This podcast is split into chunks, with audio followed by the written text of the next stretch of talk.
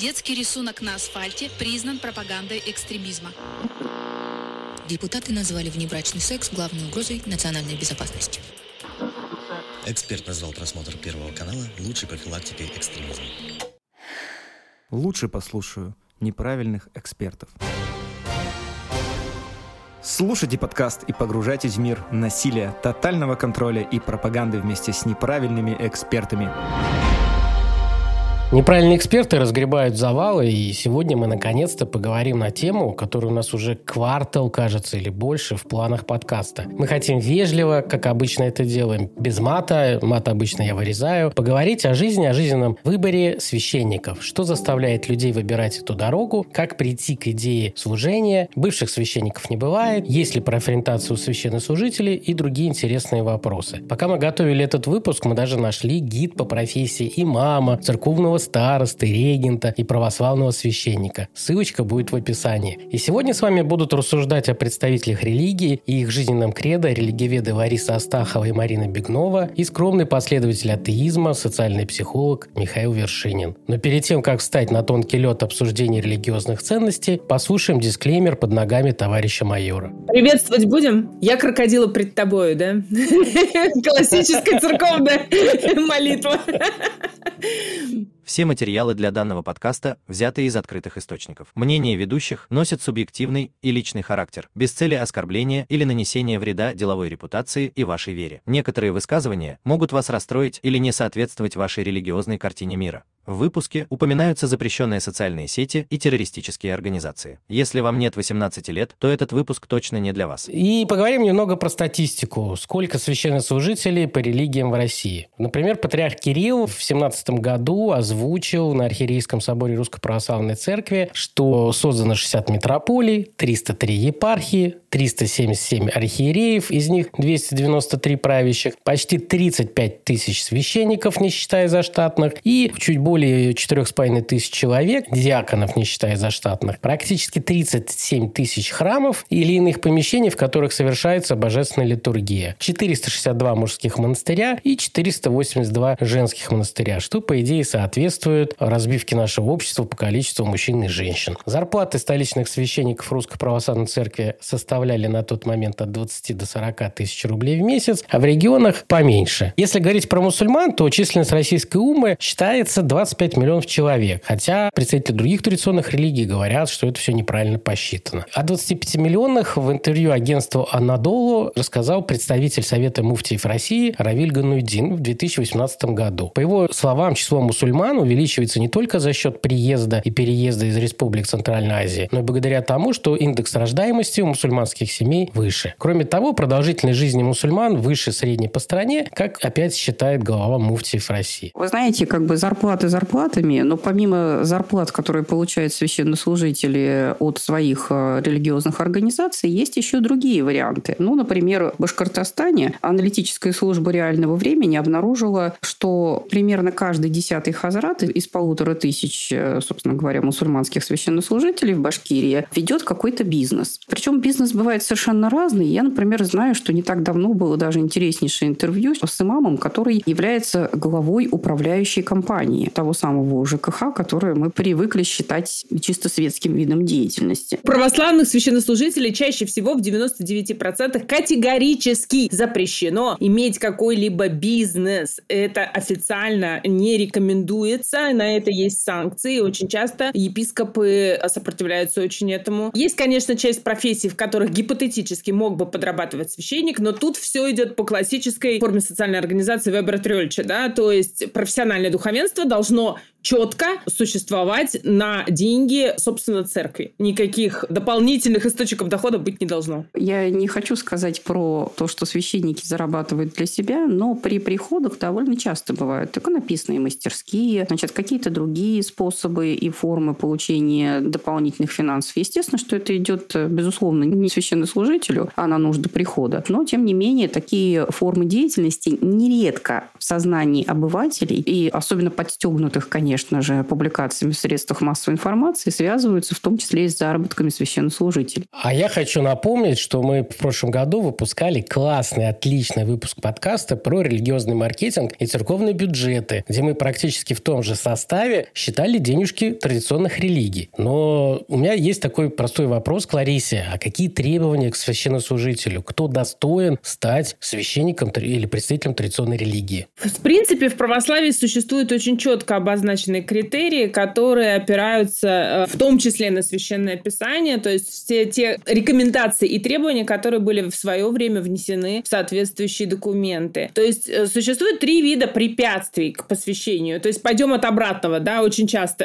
Принцип, кто не может стать священником. Ну, есть банальные физические недостатки, например, возрастные моменты, связанные с рядом проблем. Если человек слишком молод или слишком потенциально стар. Все-таки возрастные в ту сторону тоже, к сожалению, налагают некоторые ограничения. Но вообще-то рекомендовано не становиться священником до того момента, пока вам не исполнится тот самый возраст Христа. Почему? А, жизненный опыт, опыт э, богословский в том числе, религиозный опыт, то есть человек не должен становиться слишком юным. Ну, согласитесь, приходите вы к священнику, у него уже висит крест, и он вам может дать единственную рекомендацию, да, там, ну, не бегать к маме, например, по каждому поводу. Ну, собственно говоря, увы, это бывает. Есть моменты, связанные с телесными недостатками, отсутствие руки, например, э, или невозможность четко держать чашу. То есть человек не может совершать Евхаристию полноценно, в этом случае это тоже будет ограничением. Существовали ряд недостатков, связанных с глазами и ушами, ну, особенно с глазами, то есть если человек не может читать, потому что, в принципе, есть проблемы, ну, необходимо очень четко читать Священное Писание, все цитаты должны быть, соответственно, выверены, но бывали случаи, когда священники наизусть помнили все необходимые от, отклики, все необходимые фразы и так далее, и так далее. Соответственно, если человек помнит это на, наизусть и в совершенстве комиссия проверяет и доказывает, что человек все прекрасно знает, это может тоже не быть основанием для того, чтобы человека извергать из сана. Но в него посвящать слепого человека, скорее всего, не будут. У меня вопрос. Вот и закончил семинарию 20 с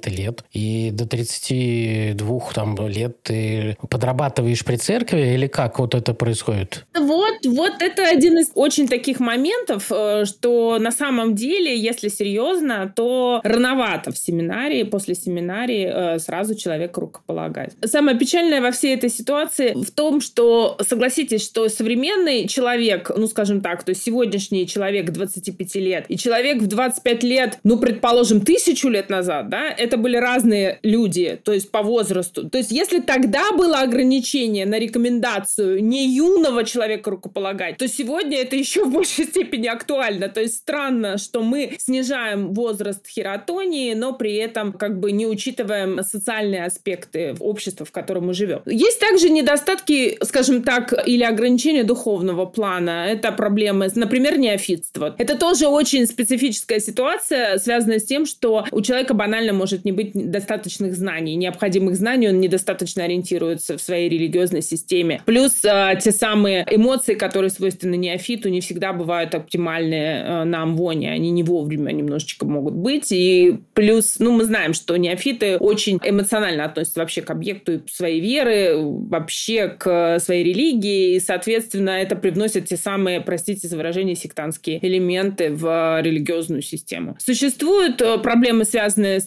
нравственными аспектами, ну, в частности, как раз наличие детей вне брака. Это могут быть проблемы, связанные с тем, что супруга рукополагаемого имеет детей от другого брака, то есть это для нее не первый брак, либо вне брака. То есть, соответственно, семья нравственно несовершенна, и будущий пастух своих овец, он не может уследить за собственным стадом, соответственно, такого человека не рукополагают. Но есть социальные аспекты, связанные с обязательностью семейного положения, есть обязательства перед государством, выполненные, которые должны быть, не должно быть проблем с общественной репутацией. Часто у нас на эти вещи сейчас закрывают глаза, но на самом деле это тоже не всегда так уж э, корректно. Священник должен быть одной жены муж. Это обязательное правило, которое часто обсуждается. Речь идет о том, что он женат единожды, и его супруга, она не сама не имела других брачных отношений, то есть это единобрачие и для той, и для другой стороны. Если случается развод в семье священника, у священника священника есть только, по сути, один путь. Это монашеский, то есть безбрачный дальше. То есть второго брака священник, будучи в сане, заключить не может. Это важно очень помнить, потому что у нас на самом деле огромное количество прихожанок толпятся перед амфоном и спрашивают, а вы не знаете, отец такой-то женат?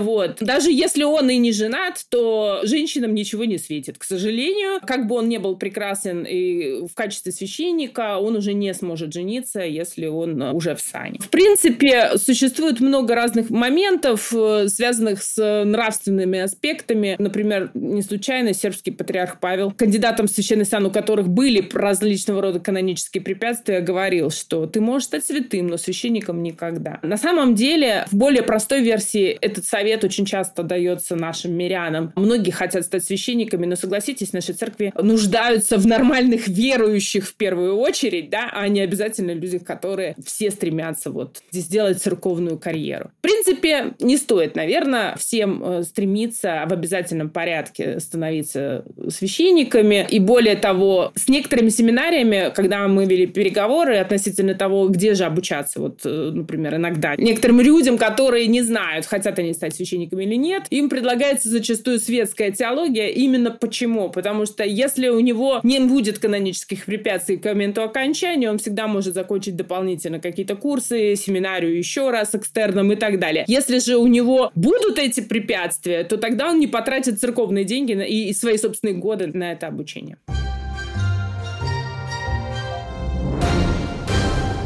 Ну и, соответственно, для того, чтобы стать священнослужителем, обязательно нужно иметь профессиональное образование. Ну вот как раз, э, как правильно заметила Лариса Сергеевна, в семинарию примут обучаться только человеку, у которого нет канонических препятствий для принятия сана. Соответственно, в большинстве случаев юноши, которые поступают в семинарию, они известны на своем приходе и приносят рекомендацию от священнослужителя своего прихода или даже от архиереи. Вот совсем недавно у меня поступал один бывший мой школьник, с которым я занималась занимался именно развитием научных способностей, он приносил как раз для поступления в один из религиозных вузов рекомендацию именно от архиереи брал. Для наших слушателей, кто, возможно, забыл, Марина педагог и знает, как правильно мучить детей.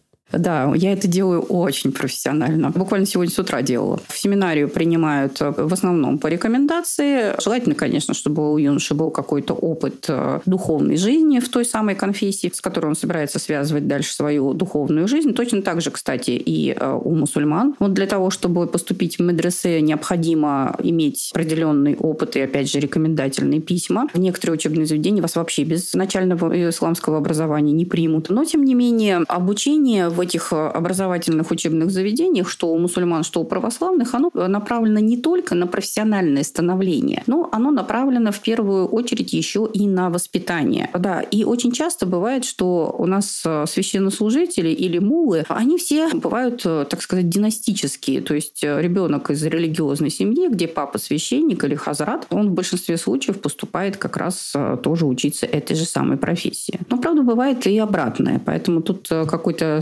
такой систематической корреляции, наверное, говорить нельзя. Два самых больших хулигана у меня на одном из потоков э, исламской теологии был сын Благочинного и сын Хазрата. Вот они отжигали вместе. Это был кошмар вообще. Ну да. Кстати говоря, они очень интересно объясняли, если парень, который был сыном ну, из известной исламской семьи, для него не было никаких проблем объяснять, что он просто учится, ну как бы он мог пойти в исламский университет, решил пойти все-таки в Казанский университет на теологию, то сын Благочинова объяснил это проще. Я уже со своей конфессией разобрался, сейчас хочу посмотреть, как это устроено у мусульман. То есть удивительно, но для него это вот объяснение было такое. Мне православия хватает в собственном доме и вообще по жизни я хочу хотя бы на учебе не изучать православие. Кстати, как раз вот благодаря упомянутой Ларисе особенности и учитывая, так сказать, юные способности к разнообразного рода безобразиям, которые могут потом стать препятствием к принятию сана. Так вот, что в семинариях, что в медресе царит буквально драконовский режим в большинстве случаев. Там, а, значит, пропускная система. А, нельзя выходить после и приходить после определенного времени. Вот, а, например, нужно писать объяснительную, если ты явился позже 10 часов вечера, даже если ты находился, например, скажем, сослужил с кем-то из священников в качестве алтарника или был на каком-то другом мероприятии. В любом случае, в этой ситуации ты обязан принести объяснительную, что ты не просто так, так сказать, прогулял. Кроме того, есть различные трудовые послушания, обязательно, конечно же, участие в религиозной жизни, причем постоянное. И самая большая, наверное, проблема, прежде всего, для православных семинаристов, это проблема выбора. Как же им все-таки строить свою дальнейшую жизнь? Принять монашеский сан или жениться до рукоположения? И известны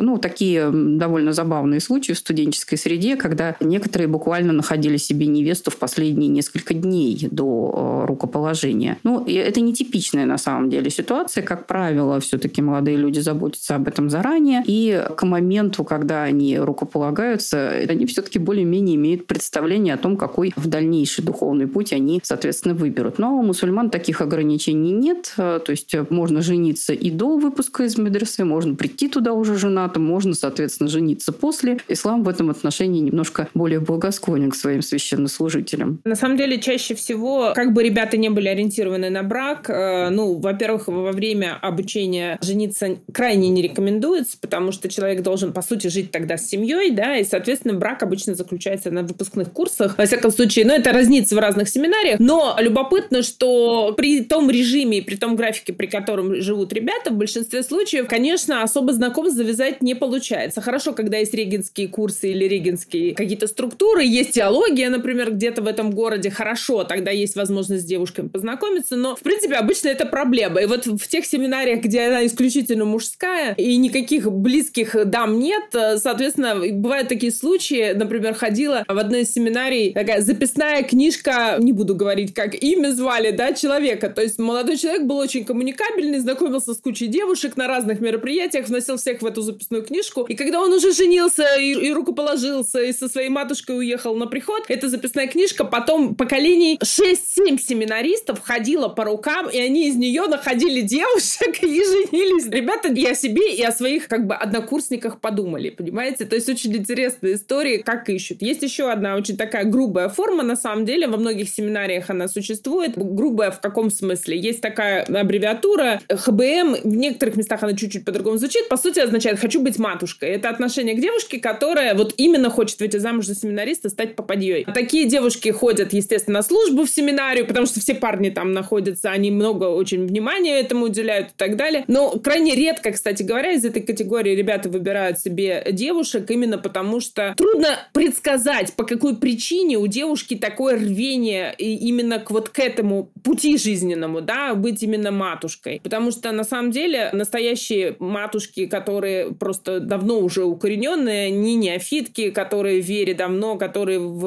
этом статусе давно, они обычно это либо потомственные, поповные, да, либо у них есть какие-то другие связи с семинариями, с храмами, то есть они не будут ходить и выпасывать себе вот этого молодого человека. Поэтому такая ситуация есть, и такое отношение есть. О них говорят всегда. Но в крайнем случае, вот в последний момент, если уж совсем приперло и нет никаких шансов, ребята спасаются такими девушками, которые очень сильно хотят замуж за будущего священника. Мы тут увлеклись с Ларисой Сергеевной жизненной правдой, но давайте все-таки вернемся к тому, как это должно быть. Да? То есть, э, что из себя представляет вообще система профессионального образования православных священнослужителей? В первую очередь, это, конечно, семинарии, которые приравнены по статусу к высшим учебным заведениям, которые, соответственно, может закончить любой прихожанин и получить в дальнейшем возможность рукоположения в сан. Исходов два. Исход номер один – это он женится и становится членом корпорации «Белое духовенство». Второй – принимает монашество, ну и, соответственно, уже переходит в категорию черное духовенство. Кроме семинарий, есть еще православные вузы, то есть высшие учебные заведения, в которых, кстати, готовят не только священнослужителей. Многие университеты готовят э, людей со специальностью религиовед, э, значит, регент церковного хора, еще там очень много интересных специальностей. Наиболее интересный в этом смысле, наверное, все-таки православный Свято-Тихоновский Богословский университет. И есть академии православные. Это уже постдипломное образование, то есть фактически те, кто выпускаются из них, они получают ученую степень кандидата богословия. Ну, ранее она была только церковной, но теперь у нас есть советы по теологии, в которых можно защитить диссертацию на соискание доктора теологических наук, как исламских, соответственно, так и православных. В принципе, православные учебные заведения, я имею в виду высшие учебные заведения, они, в принципе, обеспечены кадрами, и очень часто эти кадры работают как в православных университетах, так, соответственно, и в светских вузах. То есть я знаю как минимум пару-тройку ситуаций, когда, например, вот в Казанском федеральном университете заведующий кафедрой а, перетекал плавно. Сначала он был проректором Казанской духовной семинарии по науке, потом перешел, значит, на заведование кафедры, а теперь опять он проректор ректор теперь уже Алматинской семинарии, как раз тоже по науке. То есть такие варианты тоже возможны, возможно совмещать.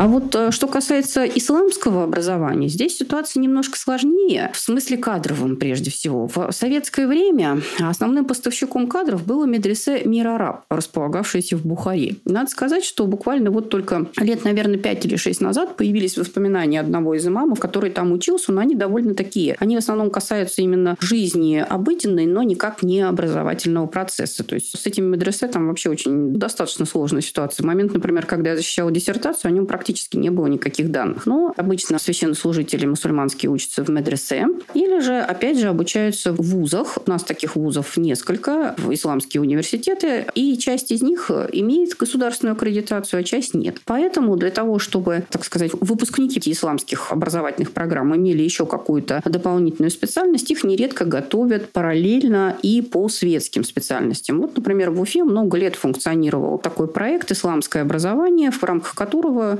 студенты Российского исламского университета в Уфе могли также зачисляться в Башкирский государственный университет на историко-правовой факультет и по выпуску получали два диплома. Один, соответственно, РИУ, другой, соответственно, БГПУ. А в целом эта практика укоренилась по всей Российской Федерации, поэтому не удивляйтесь, если у Хазрата, с которым вы встретитесь, будет еще какой-то светский диплом. Запросто. А мне кажется, это отличная практика и очень практичная. Позволяет, во-первых, и погружать и в светское образование. Человек полностью не отрывается отрывается от э, общества и расширяет его кругозор. Ну, на самом деле, да, это прекрасно. И еще одна, в общем-то, проблема, связанная с исламским образованием, в том, что для мусульман классический вариант – это когда образование шакирт получает не только в одном медресе, но кочует из одного образовательного учреждения в другое. Поэтому для них совершенно нормально поучиться в России, потом съездить, например, в Казахстан, в Арабские Эмираты, поучиться где-то в Турции. Но поскольку это все-таки связано с определенными проблемами, так сказать, сказать, идеологического плана, то в России было принято еще такое решение, была создана Болгарская исламская академия с основной задачей, которая была стать кузницей исламских теологических кадров. Но насколько она с этой задачей справляется, сейчас сказать трудно, но тем не менее вот э, как бы такая попытка создать некую альтернативу э, предпринята была. Ну, это лучше, чем в Пакистане или в таких же странных э, мусульманских университетах, где в общагах сидит по 4-5 филиалов террористических организаций. Говорят, хочешь, мы тебе стипендию будем платить? Хочешь, мы тебе домашку поможем сделать? За это всего лишь нужно сесть на шахид-мобиль и совершить э, акт. Поэтому не каждый вот этот богословский мусульманский университет э, является полезным, потому что вокруг них там вот Каирский, например, там огромное количество и братьев-мусульман, там кого только нету, и они профессионально работают э, со студентами. И вот если посмотреть палестинских боевиков 80-х, 90-х годов, там одни педагоги, врачи и выпускники Каирского университета, которые были именно так и завербованы.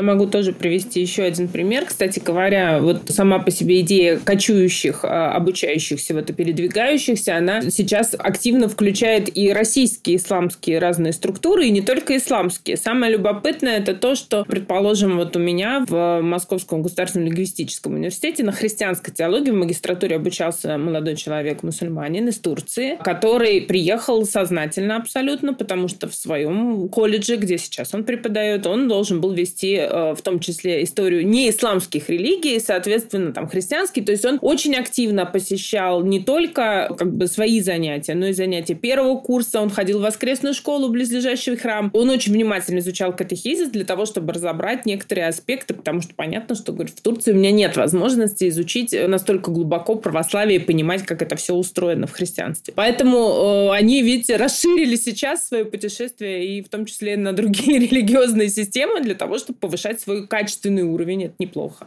Очень важный аспект для понимания священника, во всяком случае для иерархии, разница позиции, лидерской позиции в христианстве и в исламе. Да? Очень важный аспект это то, что кто бы не высказывал какую-либо позицию, какой бы значимый статусный священник не был, в какое место в патриархии он бы не занимал, это всегда личное, частное богословское мнение. Это не будет позиции церкви никогда, ни в каких аспектах. Это очень важно понимать, когда мы говорим о конкретных священниках и вообще о, скажем так, статусе того или иного священника. Просто общественный резонанс всегда очень силен. Такой-то сказал, что все женщины, живущие вне брака, проститутки. Все, все шумят. Церковь осудила гражданский брак. Но не осудила гражданский брак, это конкретно один человек сказал. И очень часто священники этим пользуются для личного хайпа. Выйти в противогазе. Вот. Один из священников, который сказал, что ковида не существует и осудил прививки, у нас сейчас осужден за экстремизм, а другой, э, наоборот, везде находится на ведущих телеканалах. Это все равно и там, и там это частные богословские мнения. Мы их сопрягаем с делами, с какими-то дополнительными аспектами и всего лишь. В исламе немножко не так, потому что там есть право частного мнения как раз, да, богословское. Каждый имам имеет возможность. Э, шейхи высказывают свою позицию, люди идут за ними. Есть разные правовые школы. И это все очень важно учесть. Коран есть основа всех основ, да, но, но все-таки толкователи э, могут присутствовать присутствовать. Как организация ислама он сильно децентрализованный, даже если взять духовное управление мусульман по нашей стране, там условно это четыре, в кавычках э, назовем, группировки, которые борются за влияние на мусульманскую уму. А возьмем какой-нибудь, э, да ту же Турцию, там местные улемы или имамы, они оказывают огромное влияние, особенно когда они высказываются по какому-нибудь поводу или выдают какую-нибудь фетву, которая может противоречить другой фетве. Для местного религиозного сообщества общества, это является как бы установкой, можно сказать, религиозно-законодательной. Там, возьмем Египет, где существует египетское право, перемешанное с исламским религиозным правом, там вообще отдельная песня. И это часто и приводит вот к таким вещам, как революция на площади Тахрир, в том числе специфичное судебное право, судебная практика страны. А вот, кстати, Лариса Сергеевна, а, к вопросу о хайпе священнослужителей. Что должен священник сделать, чтобы его, а, так сказать, попросили оставить профессию извергли из сана? На самом деле нужно понимать, что в первую очередь все виды церковных э, историй с покиданием сана – это все-таки дисциплинарное наказание. Дело в том, что все, что противопоставлено таинству, это вопрос. Человека рукоположили это таинство, над ним совершено таинство. Просто убрать, сказать, что все бывшее, яко не бывшее, невозможно. Так же, как на самом деле нет никакого развенчивания или нет никакого раскрещивания. Да? Таинство с точки зрения церкви совершено Соответственно, печать этого таинства снять невозможно. И здесь получается, что если священник совершает что-то такое, что недостойно дальнейшему служению, можно только лишь э, выбрать степень ну, попытки вернуть его назад. Как вразумить человека? Первое классическое предложение, ну, оно бывает не только совершенно за ошибки, на самом деле это может быть просто связано с переездом или с какими-то изменениями в личной жизни, ну, предположим, там тяжелая болезнь родственников, человек не может служить в постоянку, его отправляют за штат, так называемый, да, то есть человек получает грамоту о том, что он находится за штатом, но он должен прикрепиться все-таки к какому-то другому приходу, монастырю, где он будет служить, ну, хотя бы иметь возможность причащаться. Есть отправка священнослужителя в запрет, то есть человеку запрещено совершать священнодействие. Это более суровое решение, поскольку человек лишается не только зарплаты, извините, в собственном храме, места в храме, возможности нормально причащаться,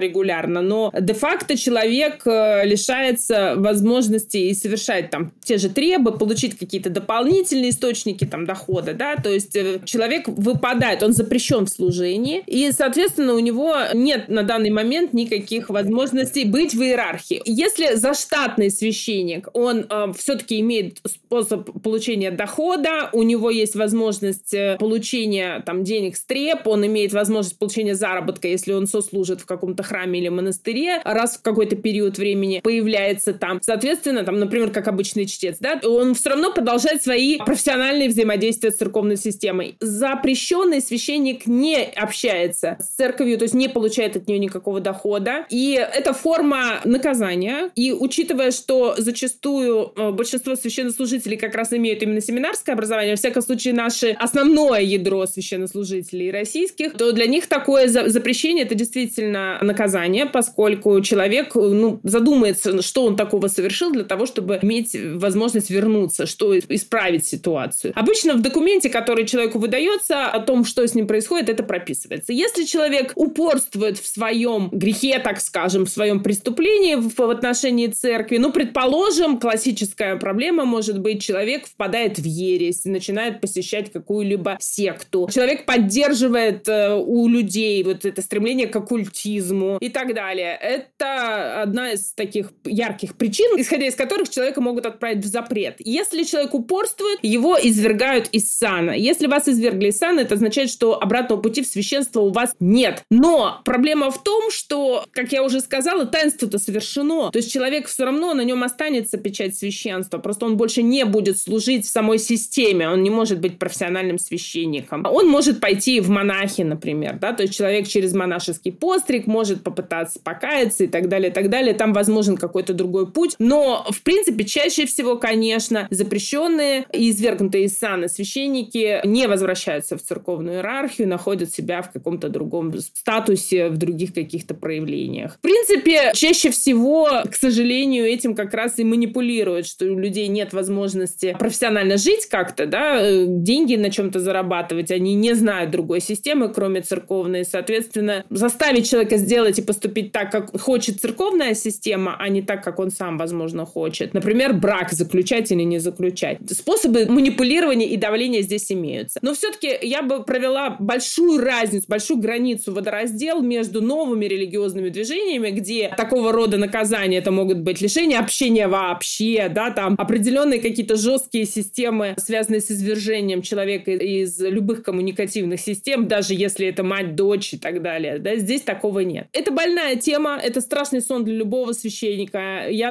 сколько общалась и взаимодействовала с запрещенными изверженными священниками, собирала информацию, что для них это. Они всегда говорят о том, что это действительно всегда и очень долгая травма. Даже если у человека есть способ, куда уйти, как самореализоваться, этот опыт, он многое дает в духовном плане, опыт священства, и потом извержение, это, конечно, травматический опыт для каждого из них. Я бы еще отметила тот факт, что мы сегодня так э, старательно разговариваем про христианство и культы, но при этом игнорируем ислам. Вот э, мусульманских священнослужителей извергнуть из сана, ну, на самом деле там такого нет. Могут приостановить, э, так сказать, членство за счет того, что человек там, не прошел аттестацию мусульманского духовенства. У них это постоянное такое мероприятие и курс повышения квалификации. Ну, православные, кстати, тоже взяли это за образец, и теперь я постоянно читаю на курсах повышения квалификации для православных православных священников Уфимской э, митрополии. То есть э, в исламе нет такого аналогичного христианства извержения из сана, но тем не менее места имама можно запросто лишиться, в том числе и за определенные грехи, конечно же, за экстремизм и, э, конечно же, за некоторые неосторожные высказывания. Но это помимо аттестации, так сказать.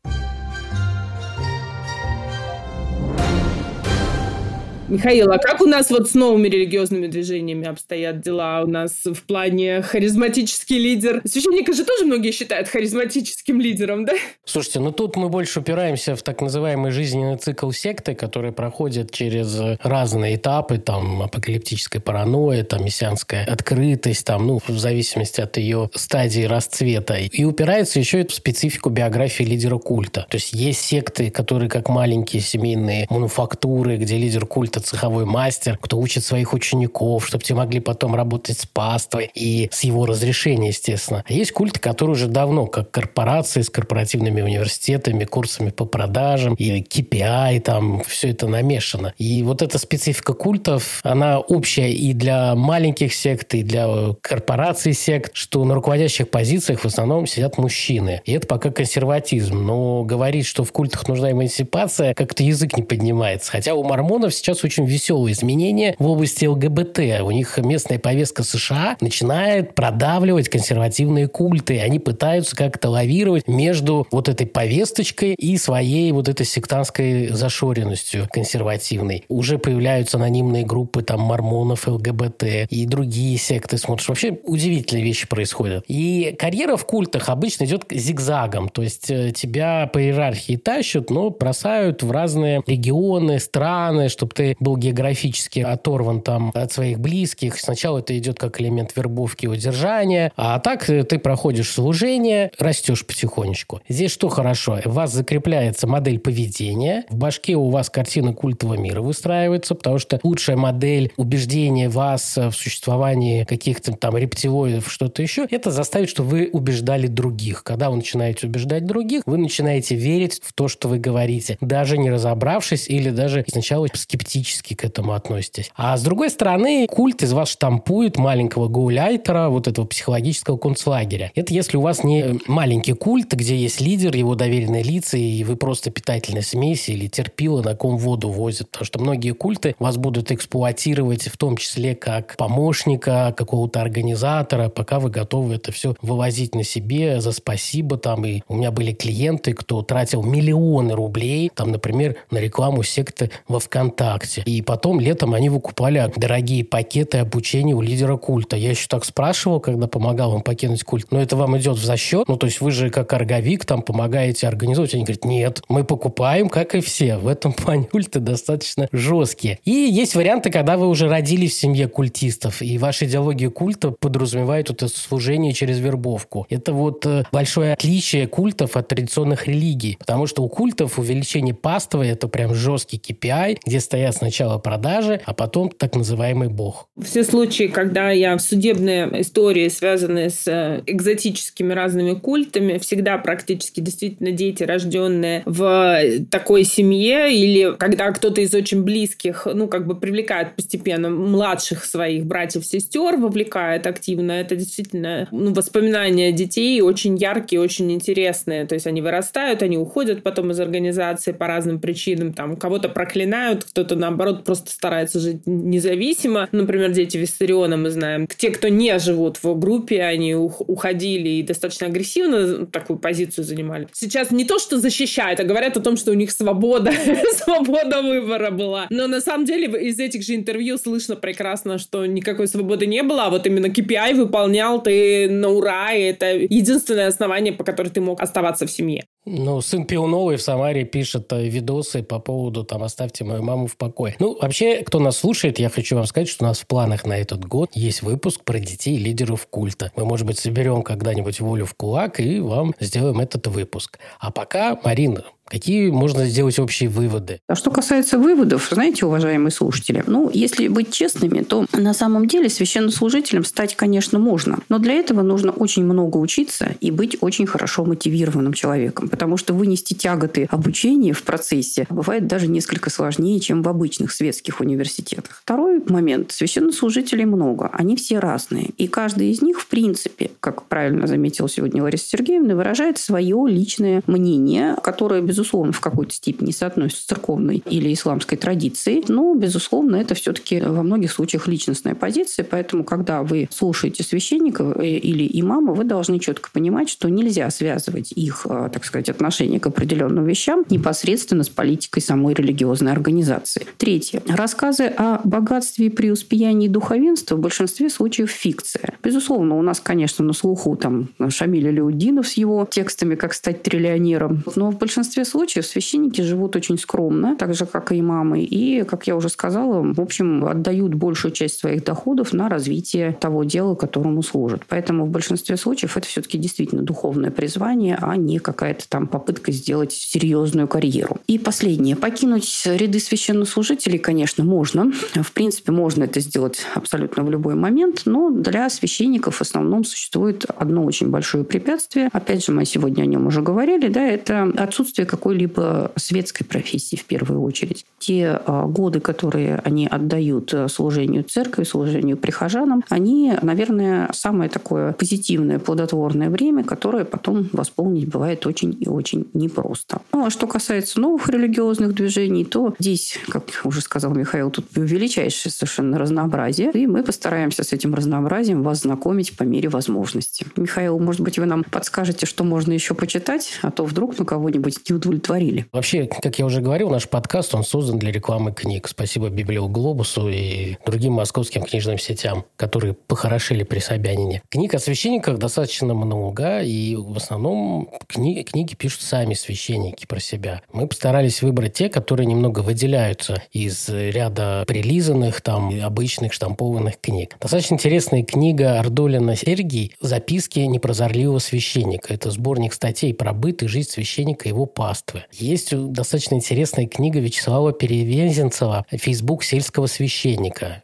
Я только что упомянул запрещенную соцсеть, если что. Книга – это сборник записи дневника священника, который вел его в этой запрещенной соцсети с 2013 по 2020 года. Причем, чем хороший этот сборник рассказов, что там не только про духовную жизнь, но и его восприятие фильмов, книг, спектаклей, чуть-чуть про свои доклады на каких-то различных конференциях. То есть показывает жизнь священника как э, не представителя церкви, как части общества. Потому что мы должны не забывать, что священники, они часто несут в себе больше, чем просто работа в церкви или в каком-то приходе. Они действительно являются большой и значимой частью российского локального общества. Другая книга «Отец Феодорит» Сергей Синчуков «Поп на Мерсе. Забавные и поучительные истории священника-реаниматолога». Отец Феодорит – врач и священник в одном лице. Он много ездил на реанимобиле, выезжал на разные вызовы и пытался помочь тем, кто оказался на грани жизни и смерти. Вот такое комбо. Абсолютно, кстати, в рамках очень адекватный и очень хороший в этом смысле специалист. Я знаю, что в запрещенной сети, сейчас я, к сожалению, не слежу за его деятельностью там, но до начала этих действий он очень много выкладывал информации, рассказывал как раз. То есть он свои микроблоги ведет до сих пор и очень много рассказывает о разных этих специфических историях, очень много помогал в пандемию и как раз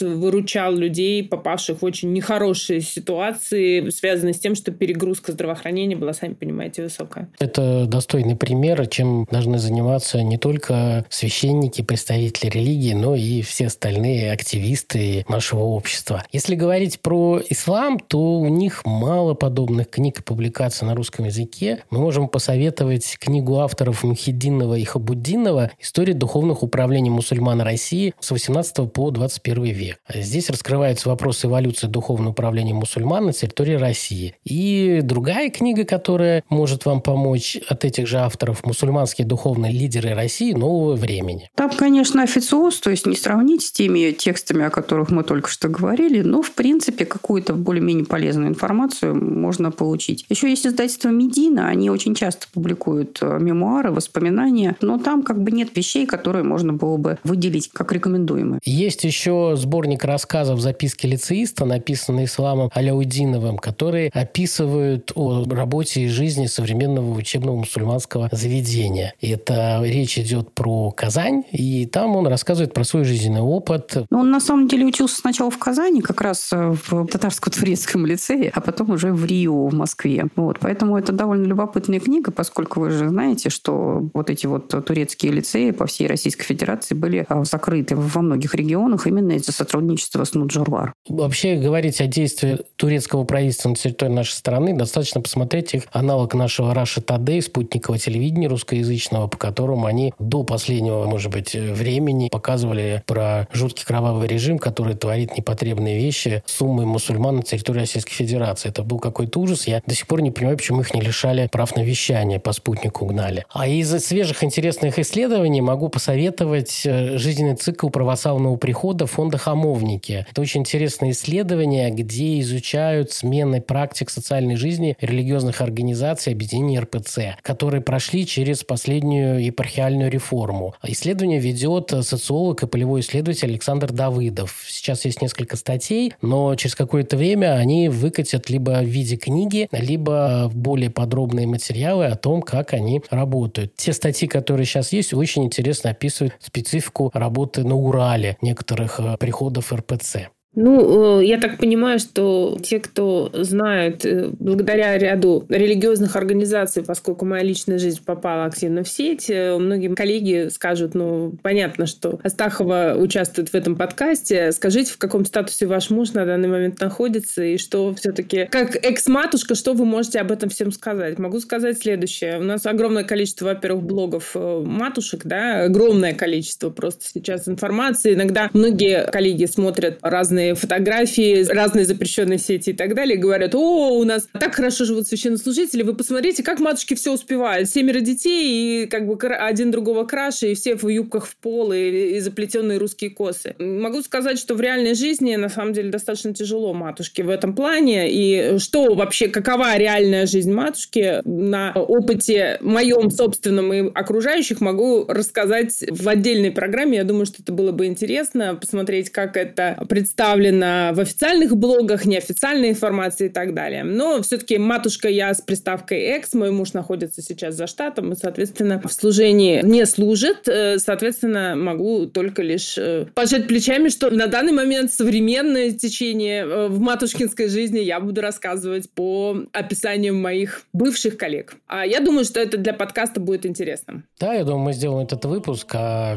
весь всякий ужас оставим товарищу майору на прослушку.